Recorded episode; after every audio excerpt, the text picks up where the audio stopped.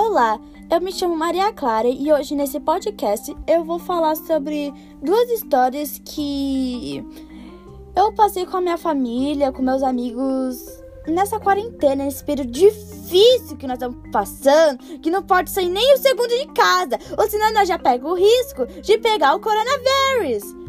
Mas enfim, a primeira história que eu vou contar a vocês é sobre o aniversário da minha irmã. Então, já como vocês devem imaginar, era aniversário da minha irmã. Não era exatamente, porque o aniversário da minha irmã era dia 20, era dia 19. Mas nós ia cantar parabéns à meia-noite, então era praticamente aniversário dela. E minha mãe e meu pai estavam organizando tudo muito depressa, porque, tipo, nós só tinha praticamente 24 horas para organizar tudo, pegar, comprar os doces, colocar na mesa, pegar os salgados. Nossa, oi, aqueles salgados, meu Deus. Mas enfim. E aí, tipo, nós tava fazendo essa super produção porque era uma das primeiras vezes que minha irmã passava aniversário aqui em São Paulo, porque geralmente nas férias de julho, na verdade, esse ano não foram férias, né? Mas nas férias de julho nós vamos para Minas e minha irmã passa o aniversário lá e ela não gosta muito, ela queria passar o aniversário aqui. Então, já que é o coronavírus e ela não pode ir para Minas e tudo mais, nós fizemos a festa aqui. E minha mãe, super animada também, fez uma mega produção de festa. Nossa!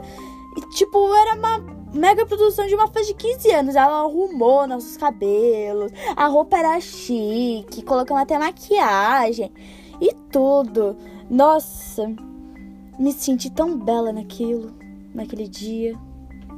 Mas então, meus familiares vieram, mas calma, nós estava tomando todas as precauções possíveis, passando álcool em gel e colocando as máscaras, né? E então, mas na verdade, minha prima, eu, minha irmã e um amigo meu que é filho da da amiga da minha mãe, fomos lá pro quarto da da minha mãe jogar uma partidinha de Uno. Uma partida não, uma partida infinita de Uno. Porque o que? Nós passamos a festa inteira jogando aquele Uno que nunca acabava. É sério, tinha pessoas que estavam com um bolão de cartas na mão. Mas enfim, nós estávamos lá se divertindo e quando nós cansamos do Uno, fomos conversar e tudo mais. Mas a festa perdeu a graça. Porque o quê? O vizinho de baixo estragou. E como ele estragou? Porque Assim, minha mãe pediu pro meu pai avisar pro vizinho de baixo que nós ia fazer barulho, óbvio. Nós ia conversar, cantar, gritar e tudo mais. E meu pai não avisou. E o vizinho, não sabendo de nada, foi reclamar na portaria.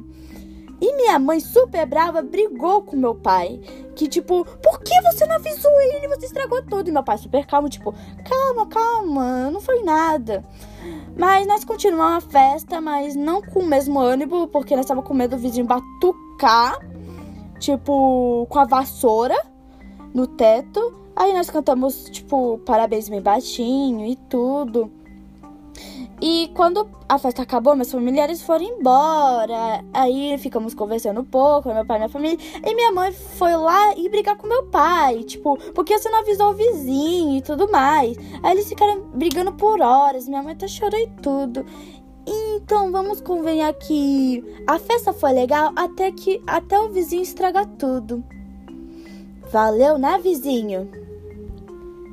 A segunda história é sobre o dia que minha irmã quase que foi parar no hospital.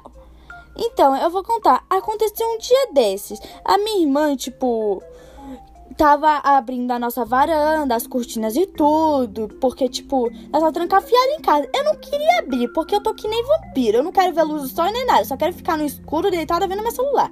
Mas minha irmã quis abrir, então eu deixei, tipo, vai, Vai, pode abrir, ué, se você quer.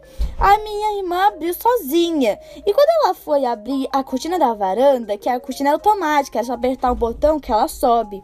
A cortina caiu toda em cima da minha irmã. Mas, por sorte, a minha irmã tava vindo vidro da sacada. E, por sorte, o, a cortina com aquela coisa de ferro gigante que prende ela não caiu na cabeça da minha irmã, porque provavelmente se caísse na cabeça da minha irmã, ela ia parar no hospital com uma lesão na cabeça.